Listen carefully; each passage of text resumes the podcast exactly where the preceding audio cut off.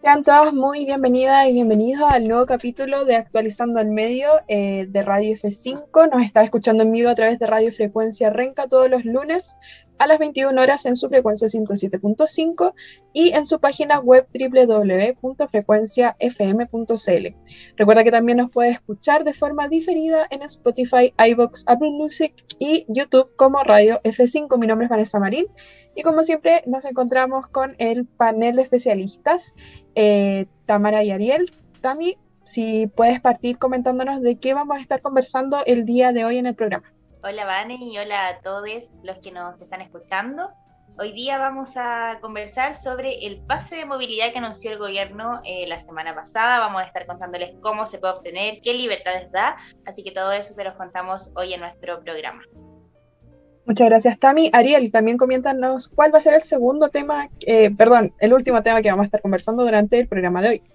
Eh, hola Vane, hola Tami y a toda nuestra audiencia que nos está escuchando en este momento. El día de hoy también vamos a hablar sobre el proyecto de ley que plantea el retorno del voto obligatorio después de una cantidad de años con voto voluntario. Teníamos que hay una discusión entre la libertad y el derecho a votar más que una obligatoriedad, pero al mismo tiempo tenemos poca gente que vota. Entonces están estas dos visiones enfrentadas para ver si es que volvemos al voto obligatorio o mantenemos el sistema tal cual como está.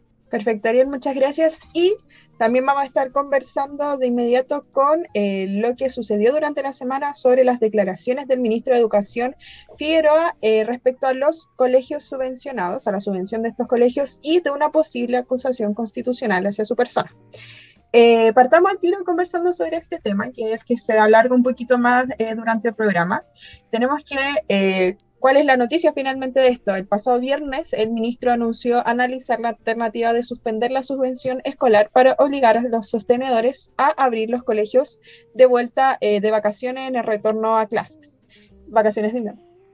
El ministro dijo, la subvención se ha seguido pagando y no ha dejado de pagarse durante todo este tiempo de pandemia. Analizaremos más adelante si es necesario tomar alguna medida para que los sostenedores municipales cumplan a cabalidad con la obligación de llevar la educación de forma presencial. Eh, de esta forma, mil establecimientos educacionales eh, ya actualmente volvieron a las clases presenciales durante esta semana, eh, con una cifra total aproximadamente de 4.300 colegios, de acuerdo a lo que informa el Mineduc, tanto de jardines infantiles como colegios secundarios, primarios y secundarios. Y em, esta es la cifra más alta que se ha registrado a partir desde el 8 de marzo, cuando cerca de 5.000, 6.000 eh, colegios estuvieron abiertos durante también el avance de la de las cuarentenas, de las fases eh, desde la cuarentena en diferentes comunas de Santiago y del resto del país. Ariel, parto contigo. ¿Qué nos puedes comentar respecto a eh, esta problemática y también para ir comentando un poco sobre qué, qué va a suceder con esta posible eh, acusación constitucional contra el ministro? Hay un poco que entender dos cosas acá, que es cómo funciona un poco la educación en Chile. Por lo menos la educación primaria tiene eh, primaria y secundaria, eh, tiene por lo menos un tres formas de financiarse. Están los colegios municipales, los particulares subvencionados y los particulares privados. La mayor cantidad de colegios se concentra en los particulares subvencionados, que es un porcentaje que financia el Estado y otro porcentaje que financia el apoderado o persona a cargo. Los municipales no se tiene que pagar nada y los particulares pagados 100% eh, corre por parte del apoderado del alumno o la alumna. Entonces, ¿qué está planeando el ministro Figueroa? Las subvenciones son uno de los sistemas más burocráticos que existe. Si ustedes recuerdan, cuando uno iba en el colegio le pasaban asistencia. Sobre todo si uno iba en un particular subvencionado. Uno eh, pasaban asistencia y como que llamaba mucho al tema de la asistencia por el hecho de la subvención. Porque el, Estado funciona con financiamiento por alumno. Entonces está la figura del sostenedor, que es como una figura paralela al director. Que el sostenedor es la persona que está a cargo de las platas del colegio que recibe por parte de la subvención del, por parte del Estado. Y esta subvención no solamente incluye eh, financiamiento económico, sino también el tema de los libros del Ministerio de Educación, el tema de alimentación a través de la JUNAEP, entre otras cosas. Entonces, este tema de la subvención todavía no está claro si es que va a ser con. Eh, porque fue una cuña muy al aire. Si va a ser con los particulares subvencionados o particulares subvencionados y municipales, que ahí eh, sería un espectro mucho más grande. Entonces, como eh, como hay dos cosas relacionadas a esto, que por qué se está demandando hacer una acusación constitucional, por el tema que la educación en sí es un derecho. No te pueden privar de estudiar si es que eh, no tienes para pagar. Por eso existen los colegios municipales. Entonces, si se resta la, subvención, tenemos que de los colegios municipales todavía no se sabe bien como el, detalle de esta, de esta cuña. Solamente estamos analizando la declaración del ministro Figueroa. Hace que se baje un poco la participación y eso es muy terrible, primero, constitucionalmente. Y lo otro, que es un factor que estamos en medio de una pandemia. Estamos en una situación súper excepcional. Como no puedes obligar a ir y eso es lo que más también habla por parte del gobierno. No obligan a ir a la gente al colegio. Porque se habla mucho de este sistema híbrido, que si el colegio está en su decisión de, ir o no a clases. Entonces hay hartas cosas entre medio que hacen un poco contradictoria esta declaración del ministro Figueroa y también funciona un poco con el sistema de mercado. ¿Por qué? Porque el ministro Figueroa, Raúl Figueroa, es abogado. Y creo que ese es uno de los principales problemas de toda esta situación de que por qué un profesor no es ministro de educación si es que hay tantos. Entonces, entonces se busca como eso dentro del, del, sistema y además Raúl Figueroa ya ha sido muy criticado por un montón de cosas. Primero por insistir respecto al tema del retorno a clases y ahora con esta declaración muy desafortunada creo que, que hay más como cosas un poco para para tirar esta acusación constitucional y por lo menos por mi lado creo que tiene muchos antecedentes. Y si nos vamos a declarar por antecedentes, usted puede revisar nuestros programas. Ha hablado harto del, ministro Figueroa, eh, sobre todo con el tema del retorno a clases, que hace que eh, se justifique un poco esta acusación constitucional contra el ministro de Educación. Muchas gracias, Ariel. Efectivamente, como tú mencionabas, este sistema eh, de subvención eh, tiene también distintos tiene distintos objetivos y dentro de esos es cumplir eh, con esta labor eh, educativa, valga la redundancia, de los colegios en distintas formas, no solo em, en la manera de los sueldos que se puede ver reflejados en los profesores, sino también apoyo pedagógico y distintas herramientas que se le pueden ofrecer a los alumnos. Este tipo de plan, este, esta política pública finalmente data desde el año 79 Em, y contempla, eh, como bien les decía, este apoyo monetario directo hacia eh, los colegios. Eh, tenemos más o menos que la cifra, bueno, este, este apoyo monetario depende de varias cosas, en realidad son dos parámetros em, específicos que tienen que ver con la cifra del IPC y también parámetros de la economía nacional, cómo está operando en, en, el minuto en el que se está ofreciendo este dinero, eh, este apoyo económico finalmente.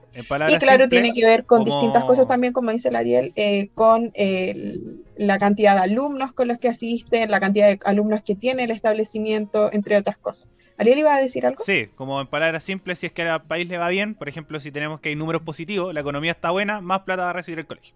Como si el core está alto, más, más dinero va, va, va, a entregarse, más que decir, se van a entregar no sé, número absurdo, 10 millones de pesos cada año. No, es un número que puede fluctuar dependiendo de la, del estado económico del país. En promedio, por ejemplo, para este año, el valor por alumno bordea cerca de los 26, 27 mil pesos por cada uno y eh, teniendo una comparativa más o menos, por ejemplo, en el 2014, el valor por alumno que eh, ofrecía de eh, subvención el Estado a estos colegios era cercano a los 22 mil pesos. Entonces no ha habido mucha diferencia, si se pueden fijar. dentro de estos seis años no ha pasado más de 4 mil pesos por ahí. Igual es una cifra que refleja muchas cosas también. Pero Tami, vamos con las respuestas que generó finalmente estas declaraciones por parte del ministro, que no dejó exentos de polémica por ningún lado. Así que si nos puedes contar un poquito al respecto de cuál fue la reacción de diferentes partes de, eh, del país ante estas declaraciones. Y como tú decías, Vane, Figueroa no, no deja de hacer polémica y con esta última frase que sacó, claramente generó un descontento, primero por parte de los alcaldes. Por ejemplo, 19 alcaldes electos de distintas comunas del país firmaron una carta en rechazo a estos dichos, a la postura del ministro de Educación, Raúl Figueroa, eh, que no descartó sanciones eh, de los sostenedores de los colegios municipales en zonas sin confinamiento y que se han negado a abrir. En la carta que rechazaron, rechazaron estas presiones económicas contra los sostenedores y profesores, quienes, al juicio de los alcaldes, han debido sortear los embates de la pandemia y la improvisación del Mineduc. Claramente es cierto, aquí aluden a la amenaza que hace Figueroa con el tema de la subvención y también no considerar el tema de la pandemia. O sea, tenemos el historial de Figueroa, como decían ustedes, que en medio de la pandemia, incentivando el regreso a clases, cuando finalmente se volvió a clases, fueron cuánto, un alumno en los colegios, era algunos de los que abrió. Eh, luego ya, después del polémico permiso de vacaciones que hubo a inicio de este año, los estudiantes iniciaron su año escolar inmediatamente la subida de casos, las clases, ¿cuánto duraron? Un mes alcanzaron a durar, y al final toda esta ida y vuelta entre clase online, clase presencial, que pasamos a fase 2 van, que, que retroceden, vuelven a la casa, finalmente igual genera eh, un cambio en el aprendizaje, porque a veces como que hay un sistema tan organizado online, que si bien sabemos que no es el sistema ideal, eh, los estudiantes ya han estado más de un año con, con este sistema. Entonces, que, que, no haya como un ajuste tan, tan grande, que pasan a presencial, que vuelven, además considerar el riesgo de contagio que hay. Sabemos que la gente que es más grande, como los alumnos de, no sé, pues séptimo, octavo, primero, medio para arriba, pueden tener un control propio respecto a sus medidas sanitarias, lavado de manos, no sacarse la mascarilla. Sin embargo, los niños pequeños, que hoy día también están asistiendo al colegio en las comunas que están en fase más avanzada, eh, no tienen ese control. Entonces es mucho más difícil. Figueroa con esta amenaza es totalmente reprochable. O sea, eh, también hacer esta, como esta elección de poner como entre la espada y la pared a los sostenedores finalmente niega también, porque cuando las clases son presenciales, los colegios tampoco obligan a los alumnos a asistir a clase, porque cada familia tendrá su, propia decisión de decir si quiere exponer al hijo o no para que vaya, porque finalmente los niños sí son un, un vector de contagio. Entonces, bueno, las la frases de Figueroa no vienen nada bien considerando el contexto sanitario, que durante tres días seguidos hemos tenido más de 8.000 casos con una, una positividad de los exámenes PCR, por lo menos en la comuna de Santiago, sobre el 10%. Entonces, bueno, como siempre, como ya conocemos el historial de Figueroa, muy desafortunada su, declaración. Eh, así es, Tami. Eh, bueno, qué importante el, punto que toca eh, respecto también a la cantidad de contagios que nos encontramos el día de hoy. En el fondo, estamos cerca del tercer día, si no me equivoco, con una cifra muy grande de contagios, cerca de los 8.000 casos diarios. Em, y sumado a esto también la incertidumbre sobre eh, qué pasa con, por ejemplo, el proceso de vacunación de los eh, menores de edad, por ejemplo. Eh, si bien se están realizando estudios, todavía no se, se tiene certeza respecto a si es que a ver, va a haber una posible vacunación hacia los menores de edad, si es que va a ser siquiera la misma, el mismo tipo de vacuna.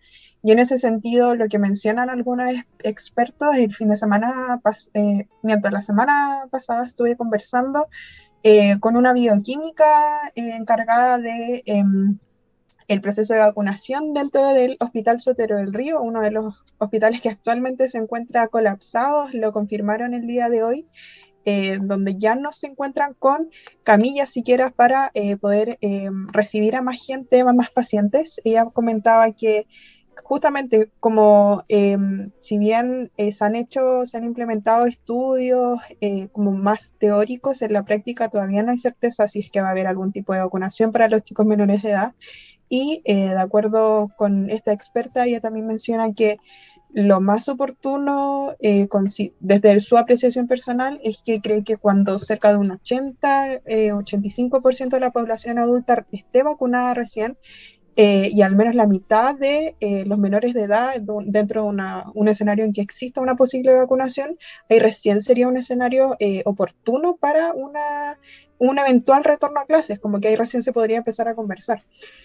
pero bueno, Ariel, ¿nos puedes comentar si es que hay alguna otra apreciación? En verdad hay muchas, si es que nos puedes comentar alguna de ellas respecto a las declaraciones del ministro Figueroa. Sí, ahora un poco pasando al, al tema de la opinión. como y bueno, mezclando un poco con información respecto, complementando lo que decía la Tami. Por una parte, eh, que decía que hubo colegios que duraron un mes, hubo colegios que duraron una semana, que duraron una semana con clase y tuvieron que, que volver al, al confinamiento. Y también respecto al tema de las clases presenciales. Igual hay un punto a favor del ministro Figueroa, que es que Chile igual tiene una brecha digital relativamente grande. Pero estas son en colegios que son colegios rurales. Y en los sectores rurales, efectivamente, tenemos que son en fases más avanzadas y no han habido situaciones tan, como emblemáticas como si han ocurrido, por ejemplo, en el colegio eh, de las hijas del ministro Raúl Figueroa, que tuvo que cerrar sus puertas por eh, casos de COVID, que es uno de los casos como más contradictorios de, dentro de la historia que ha tenido el ministro Figueroa, por lo menos en el manejo de la pandemia. Entonces, en ese sentido, sí, la educación online no es la mejor, todos lo sabemos. Incluso estadísticamente salió un informe que el 60% de los alumnos en lenguaje y matemática no obtuvieron los conocimientos necesarios en relación al año anterior. Entonces tenemos que estar todos esos factores que sí, eh, la educación online no es lo más eh, efectivo y sobre todo que nosotros siendo estudiantes muchas veces termina aburriendo. Y me imagino en el colegio cuando es materia que a uno muchas veces no le gusta en general. Entonces, como puede existir la presencialidad, sí, pero en los tiempos que correspondan. No apurando, no amenazando. Si es que tú no vuelves, eh, te vamos a quitar la subvención. Eso, como decíamos anteriormente, es, es como un cese de labores que tendría que estar en una acusación constitucional frente contra el ministro Figueroa, producto de esta declaración inoportuna, que ojalá no siga. Ojalá no siga profundizando en la situación, que solamente haya quedado en una amenaza y en un tiro al aire. De decir, como se calentó el ministro y fue como, ya, tenemos esto.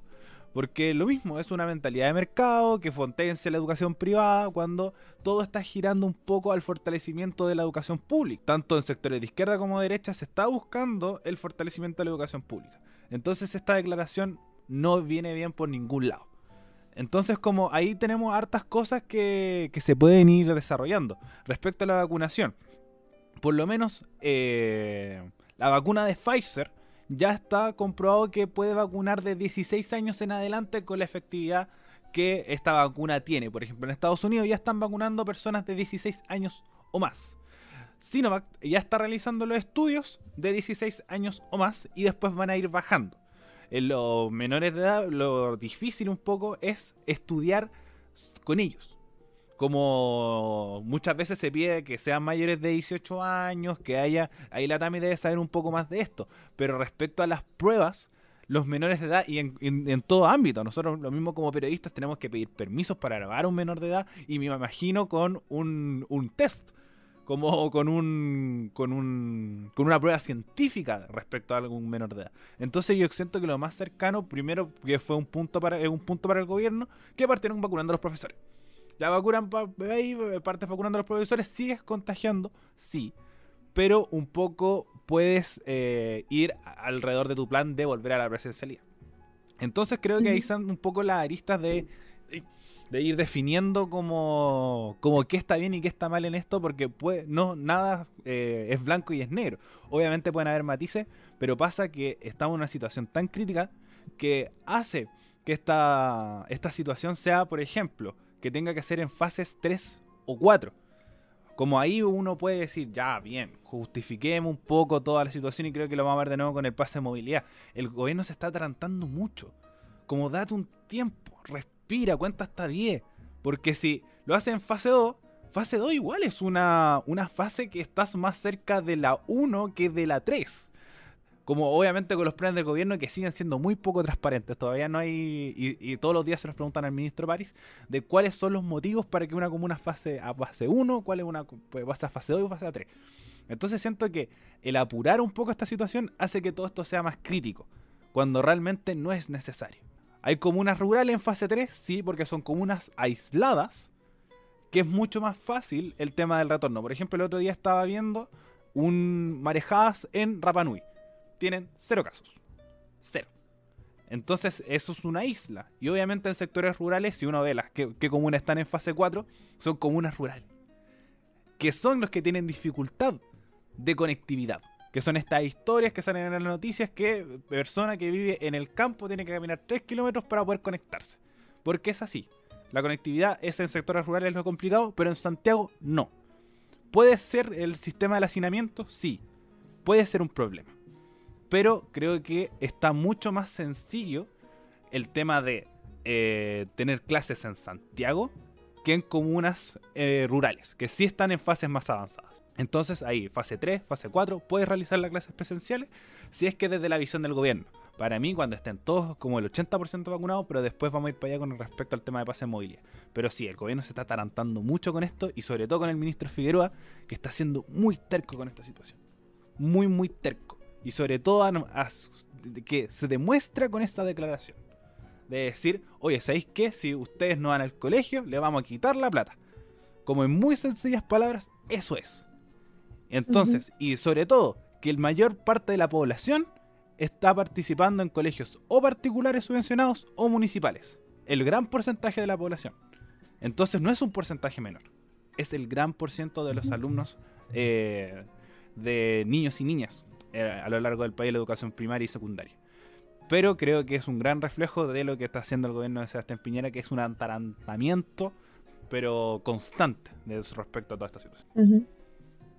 Sí, efectivamente. Em, comparto la mirada que tiene Ariel y ante eso como que me hace reflexionar igual un poco eh, que esta es más bien como una amenaza, una amenaza, perdón, como muy como fuera de lugar en el fondo eh, con esta literalmente una amenaza como directa. Si no vuelven a clases, eh, los voy a dejar de financiar. pero justamente un ministro que debería velar como por el cumplimiento de los objetivos educacionales, al menos a nivel nacional, eh, que te amenace con que eh, te va a quitar la subvención eh, para proyectos, como bien decíamos al inicio, de distinta índole, no solo para em, los sueldos que tienen que pagar a los profesores, funcionarios, etcétera, sino también para herramientas para que los mismos alumnos puedan seguir educándose de manera online. Entendamos que no todos los colegios tienen, se ubican en sectores con buena conectividad, por lo mismo muchos colegios ofrecen em, herramientas justamente, ya sea modems, ya sean los mismos computadores, eh, distintas herramientas que han tenido que verse la obligación de los colegios de implementar para que haya una efectiva, em, un buen logro de los objetivos educacionales eh, en el plan eh, educacional, valga la redundancia, con los em, con las metas que tienen que ir cumpliendo eh, durante el año respecto a los aprendizajes que tienen que ir teniendo también. Entonces, a mí me parece totalmente una amenaza fuera de lugar, muy eh, contradictoria y como bien dice el, Ariel, un poco quizá altanera. Eh, no así tampoco hay, hay, que obviar, considero yo, em, que hay colegios efectivamente, como dice el Ariel, que no son acá en Santiago, que eh, quizás la tasa de eh, contagio está un poco más baja, por ejemplo, en la región de Higgins, donde, eh, si no me equivoco, el nombre era Colegio Santa Cruz de Urce, en la provincia de Colchagua, se encuentra efectivamente, bueno, dentro de muchos colegios también, pero en este caso en especial, que con el que tuve la oportunidad de hablar con uno de sus funcionarios, es, se encuentran con clases presenciales y híbridas en realidad, mitad presencial, mitad online. Em, y desde ahí mismo destacan los profesores esta necesidad también que hay por parte de los más chiquititos, sobre todo de em, tener esta especie de apego emocional también en cierto modo eh, con las clases presenciales, con las diferentes habilidades cognitivas que también eh, los chicos y chicas necesitan desde muy pequeños.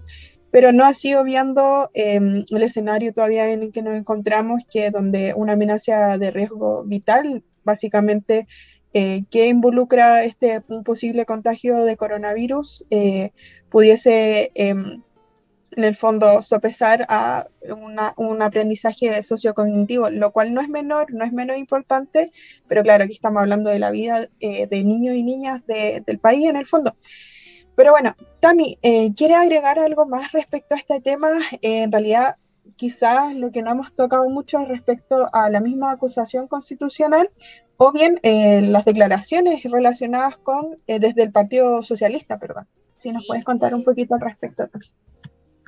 Eh, primero, respecto a lo que mencionaban ustedes con, las declaraciones de Figueroa, acaba de destacar que los colegios no han dejado de funcionar tampoco. O sea, creo que también es una ofensa para los profesores que, que han tenido que estar desde la casa. Los profesores también tienen familia también tienen hijos, también en la casa no es el escenario ideal para trabajar y hacer una clase cuando de repente puedes tener un niño gritando al lado o tener que preocuparte de que tu hijo se conecte bien a las clases online. Entonces creo que las declaraciones del ministro nuevamente también llegan a afectar a los profesores que han sido los que han tenido que estar ahí también adecuándose a un formato que es mucho más estresante, lo hemos vivido nosotros también desde el ámbito universitario, imagínense cómo lo vive eh, un estudiante más pequeño, como decías tú, sin poder desarrollar sus habilidades eh, de sociabilidad, de compartir con, con, niños de su misma edad, tener que estar en su casa haciendo una presentación, es muy difícil.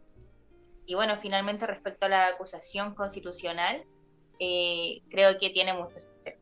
Tiene mucho sustento. El ministro tiene un historial muy grande respecto a, temas que se ha equivocado, declaraciones muy justificadas, campañas, cómo olvidar ese polémico comercial que hubo que salía en la tele del retorno a clase, que salía como en un gimnasio, que todos bailaban, todos felices ahí, eh, como eh, motivando este retorno a clase. Y bueno, eh, para concluir ya con la última información respecto a este tema, está con el Partido Socialista, que amenazó de esta posible acusación constitucional que nosotros les comentábamos.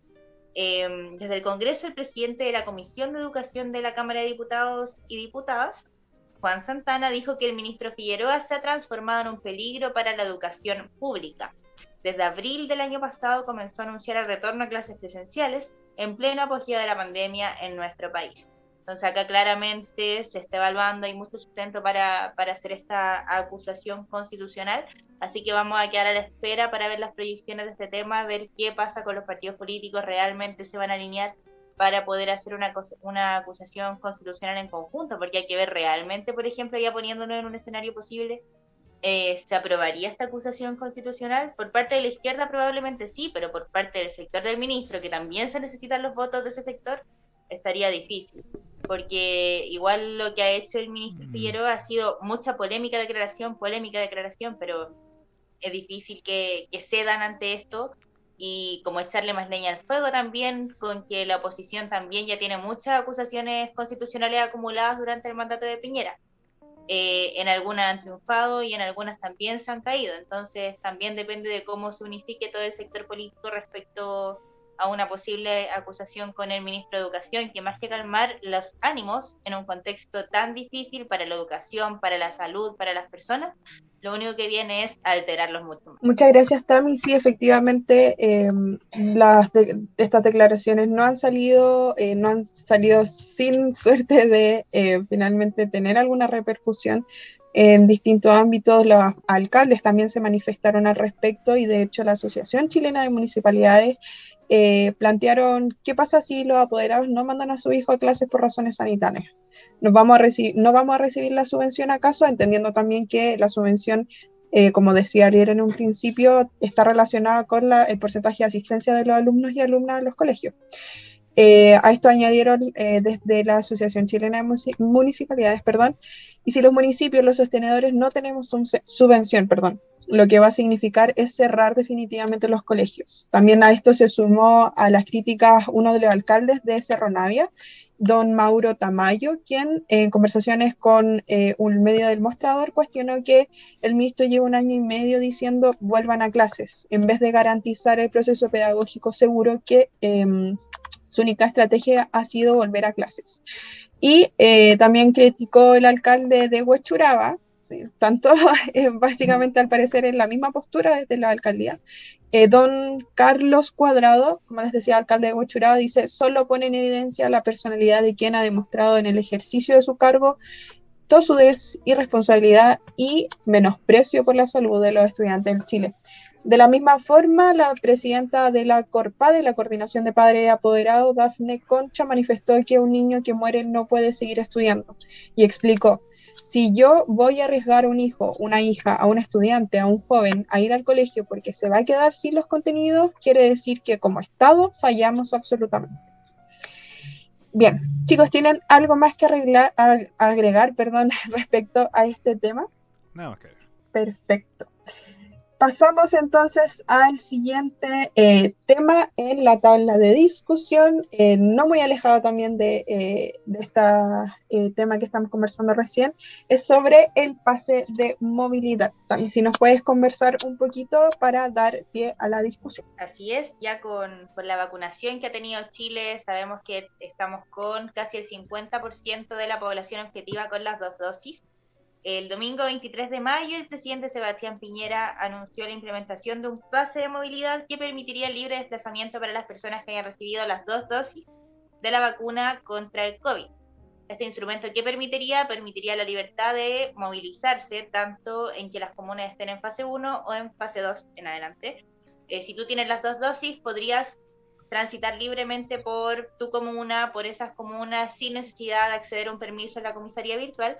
Y por otra parte está el tema de los viajes interregionales, que tú podrías viajar teniendo tu carnet de vacunación y con el pase de movilidad que se puede obtener también eh, vía digital podría viajar entre regiones sin ningún tipo de permiso. Sí o sí la región tendría que estar de fase 2 en adelante. Eh, eso sería respecto al pase de movilidad. Las declaraciones que ha dicho primero eh, el presidente Sebastián Piñera respecto a este tema, ¿qué dijo? Este pase de movilidad será digital, dinámico y dará mayores libertades de movilidad a las personas que vivan en comunas en fase 1 y 2 y permitirá viajes entre regiones para personas que vivan en comunas en fase 2. Además, eh, Sebastián Piñera anunció que está, en conversaciones internacionales también para avanzar en la implementación de un pasaporte verde que tiene que ver con un acuerdo entre países para que también las personas vacunadas puedan viajar fuera de Chile. Em, cabe destacar que este pase de, o sea, perdón, este pasaporte de movilidad eh, lo pueden obtener a través de la página mevacuno.gov.cl y lo puedes hacer mediante tu correo electrónico o mediante la clave única. Así que eso sería lo que anunció el presidente Sebastián Piñera, que tampoco ha estado exento de polémicas de algunos gremios médicos. Así que ahí le doy el paso a ustedes para que vamos complementando con la información. Muchas gracias, Tami, por esa información. Ariel, te doy el pase para que parta el tiro con la opinión si es que no tienes algo que agregar de información. No, inicialmente no, eh, porque ya sabemos un poco que, como nombramos anteriormente, tenemos 8.000 casos diarios, por lo menos los últimos tres días. Esto estamos hablando día, día domingo. Entonces sería eh, desde el día viernes, viernes, sábado, domingo. Eh, no, jueves, viernes, sábado, domingo tendríamos más de 8.000 casos, eh, que ya son cifras preocupantes, productos que habíamos tenido un pequeño descenso, teníamos días con 4.000, días con 5.000 y ahora tuvimos cuatro días seguidos con 8.000 casos que estaría un poco eh, más en ascenso que en un descenso, producto que ya tendríamos como un doble pic que tuvimos primero en, en mediados de abril y ahora tenemos ahora a principios de junio. Eh, se veía venir, producto que ni el invierno aumenta la, la actividad en espacios cerrados, a diferencia del verano, donde está el tema de la ventilación, actividad en espacios abiertos, que va un poco cambiando la situación. ¿Qué opino del pase de movilidad? Es una pésima medida. Es una pésima medida y lo mismo, es una medida atarantada. Es una medida muy apresurada. Es verdad, el caballito de batalla del gobierno son las vacunas. Y creo que es lo mejor que ha hecho el gobierno en estos cuatro años que lleva. El, plan de las vacunas eh, ha habido muchas. Tenemos que eh, ya se ha vacunado más del 50% de la población objetiva con las dos dosis. Es decir, un gran porcentaje está, siendo eh, partícipe de esto. Pero ¿por qué digo que es una medida adelantada? Porque hay dos factores que pueden afectar. Primero, la ocupación de camas. La ocupación de camas es un, está en un punto crítico. Está en un punto crítico por el hecho que sigue está, manteniendo el 95% de ocupación. Y el colegio médico y entre otros expertos han dicho que el 95% siempre es como un, un número que es muy preocupante. Entonces hay dos números preocupantes, sobre todo en la región metropolitana, que es la ocupación de camas y la positividad. Una positividad buena es del 10%. Ahora estamos en un 14%. Entonces, y son puntos porcentuales que cuesta mucho bajar, pero es muy fácil subirlo. Entonces, esos son factores que hacen que esto sea una medida tratada, sobre todo, que siempre todo se concentre en la región metropolitana. Entonces, eh, y sobre todo también, otro factor que, es importante, que es el plan de vacunación. Para que se cumpliera la población objetiva de vacunación, es decir, las personas que van por voluntad propia a vacunarse, dependiendo de cuándo les toque, era en dos semanas más. En dos semanas más se acababa un poco el plan de vacunación con el tema de las edades, porque ahí llegamos al límite de los 18 años que es para la gran población, que es la vacuna de Sinovac, que todavía no está comprobado que se pueda utilizar en menores de edad. Entonces, hasta que no lleguen vacunas de Pfizer o, hay una disponibilidad de vacunas de Pfizer, no se va a poder avanzar un poco más de los 16 a los 18 años. Entonces, ¿por qué no esperaste dos semanas para tirar el pase movilidad? Obviamente todo esto de la visión del gobierno. Yo ya dije inicialmente que estaba en contra, pero desde la visión del gobierno. ¿Por qué no esperaste dos semanas y ahí hubieras tenido una cierta justificación de decir toda la población objetiva? Es decir, nosotros ya cumplimos de 99 hasta 18 años, bueno, 99 años o más, hasta 18 años, les dimos la posibilidad de vacunarse. ¿Por qué no lo hiciste en ese momento? Porque ya teníais un cierto respaldo de decir, solamente faltan las personas que no han tenido tiempo, vamos con los rezagados durante la semana, fomentar el tema de los fines de semana para potenciar el plan de vacunación. Igual, de igual forma, hemos tenido que este pase de movilidad en teoría ha funcionado. Porque se han visto filas kilométricas respecto a la gente vacunándose. Pero sigue teniendo una alta tasa de camas críticas ocupadas. Recordar que eh, la vacuna, solamente con las dos dosis, evita que caigas en la UCI en un casi 0%, sobre todo en un rango de edad relativamente grande entre 18 y 59 años. Después un poco más empieza a aumentar y tener este riesgo de, caer en la UCI pero no te exenta del tema del contagio. Es decir, un 50% eh, te evita contagiarte, pero lo potencial es que no se usen las camas críticas, que sí siguen siendo un número súper alto. Entonces este pase es muy contradictorio, porque la gente realmente quiere libertad y además hay un sesgo ideológico, porque la derecha, y lo hemos conversado, siempre busca el tema de la libertad. La libertad sobre, por ejemplo, un montón de cosas como la restricción el tema de estar en contra de las cuarentenas para que nos dejen trabajar. El estar, por ejemplo, sobre la economía en relación a la vida de las personas.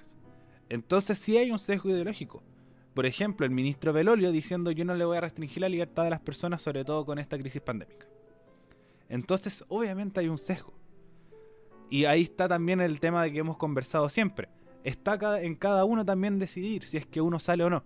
Pero tú como autoridad tienes que poner las restricciones. Tú tienes como autoridad ver que la gente no se descuadre, no se descontrole, no se altere el control público, que ya que denominan tanto el tema del control público respecto al tema carabinero. Entonces hay un montón de cosas que el pase de movilidad refleja un poco esto, que es la libertad. Dense cuenta cuando hablan, que destacan el tema de la libertad, que es un sesgo ideológico súper grande. Entonces, y lo hemos visto siempre. Entonces, de este gobierno no me sorprende el pase de movilidad por el esto mismo, porque no les va a restringir la libertad a la gente por un montón X, Y razones. Entonces siento que es primero una medida adelantada, por el hecho de que pudiste haberte esperado dos semanas. Dos semanas para decir ya tenemos la población completa vacunada, vamos con esto, el siguiente paso. Pero tenemos la 95% de camas críticas, el tema de, la, de los casos altos puede, puede variar, porque lo mismo, no te vas, a contagiar, el, PCR te va a salir positivo, pero no vas a entrar en UCI por el tema de la vacunación. Pero sin embargo, hacer el llamado a vacunarse. Esto no es un llamado antivacunas que mucha gente lo busca como, como a favor, pero termina siendo en contra. Que es como la gente con dos dosis se contagia igual. Efectivamente, efectivamente, eso es un dato real. Pero no quita que no se tenga que vacunar. Que respete el tema del mes. Y un montón de cosas más. Entonces, como sí, hay, un, hay muchas contradicciones y muchas cosas a analizar respecto a este tema del, pase de movilidad. Eh, como un tema ideológico y también por un tema de cómo el gobierno ha manejado la situación. Muy apurado siempre. Muy apurado, porque siempre no se ve como una planificación. Porque es lo más obvio. Si te dicen, nos quedan dos semanas, espérate. O lo otro, el tema también de la, de la mesa COVID. Que es como escuchar a los expertos y era lo que más, por ejemplo, destacábamos de París pero al parecer no era tan así, porque la mesa COVID no tenía, no sabía quién era, no estaba la acta registrada, no sabían, por ejemplo, si el colegio de médicos daba una idea y lo, era como el meme de los Simpsons, lo voy a anotar en mi máquina escribir invisible, y ahí veo si es que lo considero. Entonces creo que no, no me calza y en ese sentido que, se vean todas estas cosas, y creo que es un, fiel reflejo. Pero no creo que, que tiren pie atrás respecto a esta medida, porque creo que lo, se van a escudar un poco en eso que aumentó efectivamente la gente vacunándose. Como tenían que dar un poco este pase o esta misma como eh, advertencia, que también un gobierno ha funcionado en advertencia, de decir como ya, si ustedes se vacunan les damos más libertades, y todos vamos a vacunar. Entonces, por lo menos darle un punto positivo a esta situación, porque no creí que se iba a dar ese efecto. de aumentar el tema de la vacunación por en pos de la libertad. Eh, y ahí vemos un poco que decide un poco la gente, la libertad en vez del autocuidado. Entonces como tienen que ponerte un poco así el incentivo, el, como el, el, el proyecto Pablo, como, como realmente si te toca la campana tú vas a ir a ver el tema de la comida o darte un incentivo a algún perrito, como te doy una galleta si es que hay un truco. Aquí lo mismo. Si te vacuno, te voy a dar más libertad. Entonces no, no creo que esto esté bien, pero funciona. Sí, comparto la mirada que tiene Ariel, totalmente inesperado en la reacción, al menos de mi parte no me hubiese pasado por la cabeza que este pase de movilidad finalmente terminara eh, que en una medida no positiva, pero que hubiese tenido esta repercusión finalmente y que tanta gente pudimos ver durante el día de hoy domingo, donde Parque Higgins hizo unas kilométricas eh, filas para poder vacunarse. Em, entonces, claro, totalmente sorprendida, por menos, al menos desde mi parte. Eh, y al respecto quisiera comentar algunas de las críticas, porque claramente estaba hablando de la política chilena, no puede faltar la polémica acá. Entonces eh, nos dirigimos ahora hacia cuál es la mirada de estos expertos, que como justamente mencionaba el Ariel recientemente, eh, al parecer nunca hubo expertos.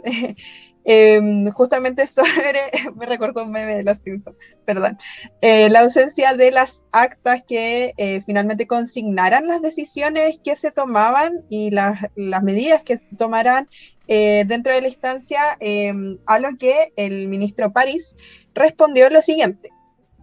Permiso. Eh, ¿por qué vamos a tener que traer a expertos externos? Siempre se nos dice lo mismo, parece que los expertos estuvieran fuera del gobierno, en esas cinco sociedades científicas que aparecen de repente.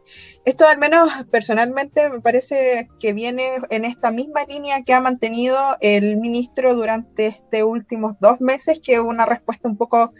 Eh, chocante, como al, al, choque, no sé cómo decirlo formalmente, pero al choque va directamente el ministro eh, ya no se está con cuestiones, eh, lo podemos ver durante las mañanas, em, cuando finalmente salen esta, digamos, especie de cuenta pública respecto a los casos de coronavirus, eh, donde ya las preguntas hacia los periodistas las, responde con un tono medio agresivo, me atrevería a decir, eh, ya no con tanta paciencia, entendiendo también que esto ha sido un proceso largo, tanto para nosotros como sociedad, como para él como autoridad finalmente, eh, pero que considero yo que no corresponde eh, y justamente esta, esta, respuesta que él da hasta esta em, revelación finalmente que se dio durante la semana respecto a, la ausencia de estas actas, de estas supuestas reuniones, van dentro de la misma línea con esta respuesta medio al choque.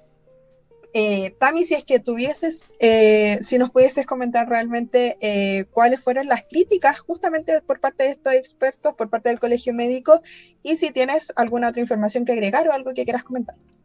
partiendo por las críticas, la principal fue obviamente el colegio médico, que a lo largo de toda la pandemia estaba entre ida y venida, acuerdo, desacuerdo, más desacuerdo que acuerdo claramente con las medidas sanitarias que ha tomado el gobierno. El, Colmed dijo que era muy apresurado, que el gobierno en vez de reconocer los errores prefiere insistir en ingonear a nuestros expertos. Esto en el contexto que tú mencionabas, Vane, de las reuniones de la mesa COVID, eh, que claramente ha ido perdiendo la fuerza que tuvo al inicio cuando, cuando surgió, con, porque al inicio de la pandemia es que Asiche se volvió una figura muy crítica con el gobierno, de que no los estaban escuchando se conformó la mesa COVID, pero ya durante el último tiempo ha ido perdiendo toda la fuerza, también junto con el tono del ministro París, que al inicio todos bien ahí, conversador con la gente, escuchando el diálogo, siendo autocrítico, ahora ya, ya ha ido perdiendo. Y claramente eso se puede igual comprender un poco con todo el peso que lleva sobre sus hombros ya más de un año por ahí en el cargo, eh, debe ser bastante difícil. Eh, respecto al, al tema que estábamos conversando como de la apreciación, coincido con ustedes con que fue un poco apresurado, eh, pero el tema de la vacunación yo creo que fue pensado para eso. O sea, fue netamente pensado porque hay un rezago para, para la gente de 30 a 40 que no se ha ido a vacunar. Era el incentivo ideal, yo creo, porque, pucha, si no crees en las vacunas, si eres antivacunas, si crees en el magnetismo de que te pusieron un chip 5G, el otro día la polémica del doctor Rodolfo Neira, que para mí era un, un idol, antes de, esta, de esto que puso, me caía muy bien, con el tema, él hubo un tiempo atrás que, que fomentaba la alimentación saludable, era un, como un influencer de cierta forma de toda esta alimentación buena para la salud, eh, y ahora la última polémica que hizo, del altar al suelo, porque eh, con, con que se había un magnetismo en el brazo con la vacuna, como que te implantaban un chip. Ya es lo último acá, ya han salido otros expertos como Gabriel León, que también recuerden que pueden revisar nuestra entrevista en la web, que habla precisamente de si la vacuna Pfizer sirve para que se contagie o no, en qué te ayuda, cómo funciona. Eh, salió desmintiendo también esta polémica de Rodolfo Negra con que había unos temas de fricción, dependiendo del material, con que se te podía pegar en el cuerpo, en fin. Eh, entonces, dentro de todo este fenómeno de fake news, de que la gente dice que no, que la vacuna no sirve, que me puede pasar esto, le doy el punto. Le doy el punto porque mm. finalmente ahí o no haya pase de movilidad, la fiscalización en las calles no es efectiva. Entonces tú puedes estar en cuarentena, puede que no tengas ninguna vacuna, pero vas a poder moverte igual. Y si te paran los, los militares rápidamente en el celular, saca el pase rápido y lo muestra. El permiso de desplazamiento. Entonces le doy el punto por el tema de que ojalá se fomente la vacunación, eh, y por otro lado tenemos esto, ¿cierto? El gobierno lo hizo muy apresurado, esperemos que se fomente la vacunación por último con esta medida, pero por otro lado creo que lo que falta aún es el mensaje muy relajado respecto a la vacuna, porque no sé si les pasa, pero cuando yo veo que con la vacuna eh, dicen que, que poco menos, claramente esto no te va a servir para caer en la UCI, te va a contagiar, pero va a pasar el COVID de muy buena manera, eh, va a ser simplemente un resfrío si es que, dependiendo de tu organismo, por otro lado está el tema de contagiar, eh, porque tú sí haces tuya el virus del COVID, sí lo puedes contagiar, claramente va a ser una menor carga viral, por lo que vas a contagiar mucho menos cantidad de virus a la otra persona. Pero si tú estás vacunado y vives con alguien que no está vacunado, sí, igual le puede afectar. Y en el mensaje que da el gobierno, como que dicen cuídate tú y cuidas a otros, como asumiendo de forma tan concreta que finalmente tú como que estás vacunado y eres tan libre que puedes hacer lo que quieras eh, y que no va a contagiar a nadie, un mundo ideal, me voy a una fiesta clandestina y da lo mismo porque si llego a mi casa no contagia a mis papás ni a mi abuelo. Entonces creo que también por otro lado está súper bien empezar a dar libertad porque al final, como digo, eh, la gente igual sale. Entonces creo que lo que hay que fomentar es el tema del autocuidado, de decir, oye, ya, estás vacunado, pero también puede pasar esto otro, ten conciencia, lávate bien las manos, no sé, hacer algún alguna propaganda que se vean como los microbios después de ir en la micro, tocar los fierros, no sé, lávate las manos, ponte bien la mascarilla, porque uno va en el metro y ve a la gente por la mascarilla por cualquier lado abajo de la nariz, que toca los fierros y después se toca la cara. Y finalmente, teniendo todas esas medidas de autocuidado, te podrías mover tan bien, podrías salir, podrías tener una vida un poco más normal, entre comillas, pero cuidándote. Entonces creo que el gobierno en este momento está al debe en eso. Siento que se ha bajado muy de lado, estamos muy metidos en el tema de cuarentena, de vacunación, de fase 1, fase 2, pero ¿qué pasa con el cuidado personal? Creo que hace mucha falta por ese lado ahondar esta comunicación para que la gente tome conciencia de que lo primero es el autocuidado personal. Un poco para complementar lo de la Tami, yo no diría tanto al gobierno, porque yo vi la conferencia completa de, del este, pase de movilidad que era la gran crítica de decir como por qué le están dando tal libertades si hay 8.000 casos. Entonces, como la gente requiere estas libertades, pero respetando el autocuidado. Como este pase de movilidad no quita, por ejemplo, el uso de la mascarilla, el uso del, distanciamiento social, entonces como que era lo que más destacaba. Que era como, es un, es un pase que es que más que tener dos permisos de comisaría abierto a la semana, los tienes ilimitados. Es principalmente eso es el pase de movilidad, no tiene ni nada más ni nada menos. Entonces es lo que más destacar. No, por lo menos lo, escuchaba, lo escuchaba bien. Como no quita el tema del uso de la mascarilla, el uso del distanciamiento social y el ventilar el espacio eh, cerrados cada 10 minutos, que era lo que más decía el ministro Párez. Sin embargo, hay que hay dos factores súper importantes que primero, los medios de comunicación. Los medios de comunicación son los que más tienen que destacar estos mensajes también, porque los propios medios de comunicación solamente se quedan con el pase de movilidad, con el, eh, otras cosas, entonces también pueden utilizarlo. Entonces, por ejemplo, Chilevisión está haciendo una campaña de vacunación, pero un poco mezclémoslo también con el tema del autocuidado, el distanciamiento social, etc. Entonces, como que habría que sí, el gobierno debería tener otros mecanismos para fomentar esta situación, sobre todo teniendo este pase de movilidad. Entonces, si tiene este pase de movilidad, fomenta la comunicación de riesgo, es decir, el de la mascarilla, el distanciamiento social, etcétera, etcétera, etcétera Porque el otro ya lo, ya lo lograste.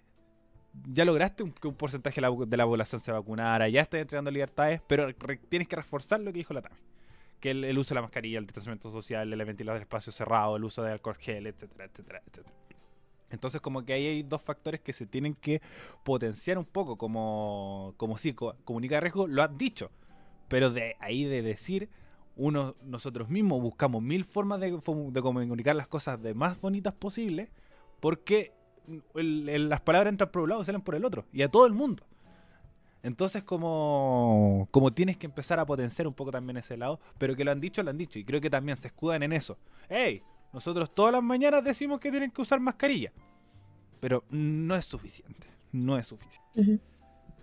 Gracias chicos, sí, eh, claramente no me alejo de sus opiniones ni de sus eh, lo que destaca finalmente y justamente me, me, hace sentido lo que menciona Ariel, la importancia de los medios de comunicación también, considerando también que, como dice Ariel, cada mañana dicen ocupen las mascarillas, pero ¿cuál es eh, realmente el porcentaje de, de población que se mantiene activa viendo televisión durante todas las mañanas, viendo justamente esta mesa de salud?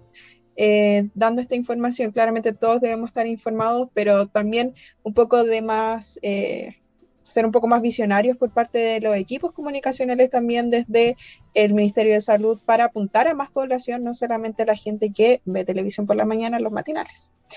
Pero bueno, chicos, brevemente nos quedan un par de minutitos para conversar sobre el voto obligatorio, mencionarlo a grandes rasgos y le doy directamente el pase al Ariel para que podamos iniciar.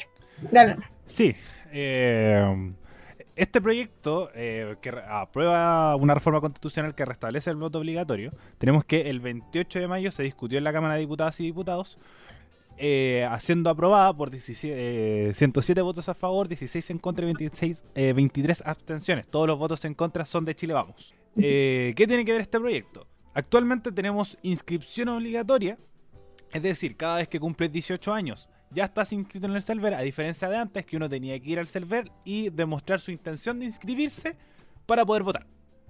Automático. Eh, actualmente es de forma automática. ¿Ya?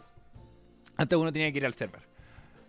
Eh, ahora se está pasando al proceso que sea obligatorio y con inscripción automática. Es decir, toda persona mayor de 18 años tiene la obligación de ir a votar. Este proyecto sería en las elecciones principales, no incluiría elecciones primarias, que eso están principalmente destinadas para personas interesadas y militantes de partidos políticos. Pero, por ejemplo, las elecciones de alcalde, por ejemplo, la elección pasada hubiera sido voto obligatorio, que todas las personas tendrían que ir a, a votar en este, en este proceso. Este proceso empezaría, dependiendo de la tramitación, a funcionar si es que se alcanza para la segunda vuelta de gobernadores, y si no, ya sería en la primera vuelta presidencial en eh, noviembre próximo, perdón, en octubre próximo. Entonces ese sería el proyecto, lo más posible es que se apruebe, pero el, tema es cuánto. Entonces se está hablando de la obligatoriedad y también de, el, de la inclusión de la inscripción automática. Perfecto, ayer. Sí, efectivamente tú como nos mencionabas, igual esto eh, afectaría directamente la cantidad de participación, considerando, por ejemplo, que para las últimas elecciones que vivimos eh, durante este mismo mes, la cifra que eh, alcanzaron a votar dentro de todo el universo de habilitados para sufragar, solo votaron cerca de 3 millones de personas. Y en comparación, por ejemplo, podemos tener las elecciones del año 2010, el último año en el que las elecciones, perdón, el voto fue obligatorio para una elección presidencial, en donde de los 8.000 inscritos, 8, o sea, perdón, 8, 8 millones y tantos inscritos, eh, votaron cerca de eh, 7 millones 200. Entonces, estamos hablando de una amplia, amplia diferencia, eh, un gran margen entre la cantidad de gente que actualmente está votando eh, sin este voto obligatorio, sin la implementación de este voto obligatorio, en diferencia a lo que podrían estar votando eh, dentro del padrón habilitado para eh, poder sufragar. En, otros episodios también hemos conversado justamente de esto cuando nos acercamos justamente al plebiscito sobre la importancia también de la importancia que tiene el Estado de generar políticas públicas que permitan a todas las personas poder ejercer su derecho a voto, ya sea siendo obligatorio o voluntario. ¿A qué me refiero justamente con esto? A situaciones muy particulares, por ejemplo, la de los, eh, em, las personas, los trabajadores que trabajan, valga la redundancia, en las mineras, por ejemplo, o el voto preso, por ejemplo, de las presas y presos que las personas que se encuentran eh, privadas de libertad. Entonces, eh, pensar también que esta, este, esta posible implementación de un voto obligatorio viene de la mano también con políticas públicas que hasta el día de hoy el gobierno, el Estado en realidad, está al debe con estas personas. Tami, eh, brevemente si nos puedes comentar cuál es tu opinión al respecto y si tienes algún otro dato que nos quieras eh, agregar. Sí, eh, yo creo que el voto debería volver a ser obligatorio. Definitivamente, yo creo que estamos en una crisis de legitimación de la política, como lo hemos visto. El único precedente que ha habido de una gran participación luego de años en los que no ha habido mucha participación fue el plebiscito del año pasado que fue un proceso ampliamente porque fue una movilización social que levantó a la mayoría, casi todo Chile, en todo el país, eh, que finalmente llevó a que redactáramos eh, una nueva Carta Magna ahora ya a puertas de comenzar esta redacción. Entonces, eh, considerando esta crisis y considerando también que los colegios, la educación cívica, no es algo que esté tan interiorizada en las clases de historia, por ejemplo, que podría ser el escenario ideal, para que se fomente y se enseñe la importancia a los jóvenes que ya van a estar a punto de salir a la vida de, ciudadanos cierto habilitados para votar. Eh, no está presente hoy día la educación, no está presente. Entonces, si no tenemos una educación, por un lado, no podemos dejar la libertad, porque sabemos que toda nuestra población está informada, que está consciente y que tiene ganas de participar, de elegir a los políticos, eh, claro, podríamos dejar el voto libre, pero por ahora tiene que haber un equilibrio. Cuando realmente estemos todos bien, cuando haya este Chile ideal que nosotros soñamos, eh, siempre acá en los programas reflexionando, podemos dejarlo libre, pero por ahora siento que sería súper bueno eh, volver al, voto obligatorio. Comparto la mirada que tiene la Tamara en verdad, pero por cuestiones de tiempo paso al tiro a la opinión del Ariel. Ariel, ¿a favor o en contra? Eh, a favor del voto obligatorio eh, y sobre todo complementar lo que dice la Tami. Como está bien, eh, bueno, complementar lo que dice las dos, que son las medidas, como esto no viene solo. No es decir, ya volvamos al voto obligatorio y se solucionó. No, tiene que venir acompañado de, por ejemplo, educación cívica. O no necesariamente tener un ramo, pero sí fomentarlo en el ramo de historia. Y sobre todo, fomentar el ramo historia.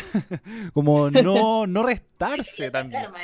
Que lo querían sacar. Entonces, como que eso igual resta un poco de, de puntos. Y además, una labor muy importante que creo que se le está quitando a responsabilidad es a los medios de comunicación. Es muy importante, porque por ejemplo está el tema de, ya, la educación cívica en los colegios. Pero nosotros ya salimos, ¿cachai? Como mucha gente ya salió del colegio y no va a tener educación cívica. Y votan igual. Entonces, ahí entra la labor de los medios de comunicación de informar qué hace un gobernador, qué hace un concejal, qué hace un alcalde, ver las posibilidades de entrevistar a todos los alcaldes posibles, entrevistar a constituyentes, usted mismo como, como espectador, está la pluralidad de medios. No solamente tiene que vernos a nosotros, también puede ver Canal 13, el mostrador, Interferencia o medios independientes que, que siempre están ahí porque es lo mismo tenemos una papeleta de Distrito 10 con 77 candidatos. Es muy difícil que alguien pueda entrevistar a esos 77.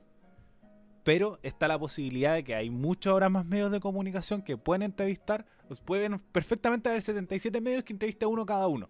Entonces eh, también está la responsabilidad de los medios de comunicación de entregar esta información porque ya gente salió del colegio y no tuvo educación, eh, educación cívica. Entonces ahí va la potencialidad, por ejemplo, que los medios tradicionales están muy con el duopolio, muy con el, rostro popular, muy con el rostro famoso, pero no con el candidato independiente, por ejemplo, la lista del pueblo que terminó saliendo, o de independientes de una nueva constitución, porque se concentraron en el duopolio entre la democracia cristiana, el PPD, eh, Renovación Nacional, que primero la derecha no consiguió el tercio, y los partidos más despotenciados fue el PPD, la democracia cristiana, entre otros más, dejando de lado este espectro independiente. Entonces, a una autocrítica a los medios de comunicación que también tienen que ser muy partícipes de este proceso de educación. Perfecto. Eh, como les decía, comparto la mirada que tienen ustedes dos. Quizás aquí no hay mucha pluralidad en este sentido. Hemos tenido oportunidad en que nos ha tocado discutir diferentes posturas respecto a algún tema, pero eh, para esta oportunidad los tres estamos a favor de eh, la implementación del voto obligatorio, por lo menos de manera, eh, digamos, temporal, hasta que se puedan incluir, como bien decían los chicos, estas políticas públicas y estas medidas que apunten finalmente a una educación cívica complementaria, integral en el fondo. Pero bueno, chicos, les agradezco a ustedes dos por estar hoy en el eh, programa conversando por sus opiniones. Antes, van una, eh, una, información muy cortita que va a ser que algo que van a tener que conversar durante la semana. Argentina eh, ya no es sede más de la Copa América de Fútbol. Y uno de los candidatos más fuertes que suena es Chile. Wow. Entonces va a ser uno de los temas que se va a conversar durante la semana para que estén ahí atentos si es que la Copa América se va a terminar realizando en Chile o no. Perfecto. Atentos también a la sección eh, de deportes que tenemos en Radio F5. Pluralidad, por todas partes. Pero bueno, como les decía chicos, muchas gracias a ustedes dos y también a todos los que llegaron a este punto por escucharnos el día de hoy. Recuerda que nos escuchaste a través de Radio Frecuencia Renca todos los lunes a las 21 horas, nos puede estar reproduciendo y también en su frecuencia eh, por en su frecuencia, perdón, 107.5 y también en su página web www.frecuenciafm.cl. También nos puede escuchar por Spotify de manera diferida, también por iVoox, por Apple Music y YouTube como Radio F5. Mi nombre fue Vanessa, es Vanessa Barín y nosotros fuimos eh, actualizando el medio con Tamara Molina y Ariel Flores. Que estén muy bien, gracias.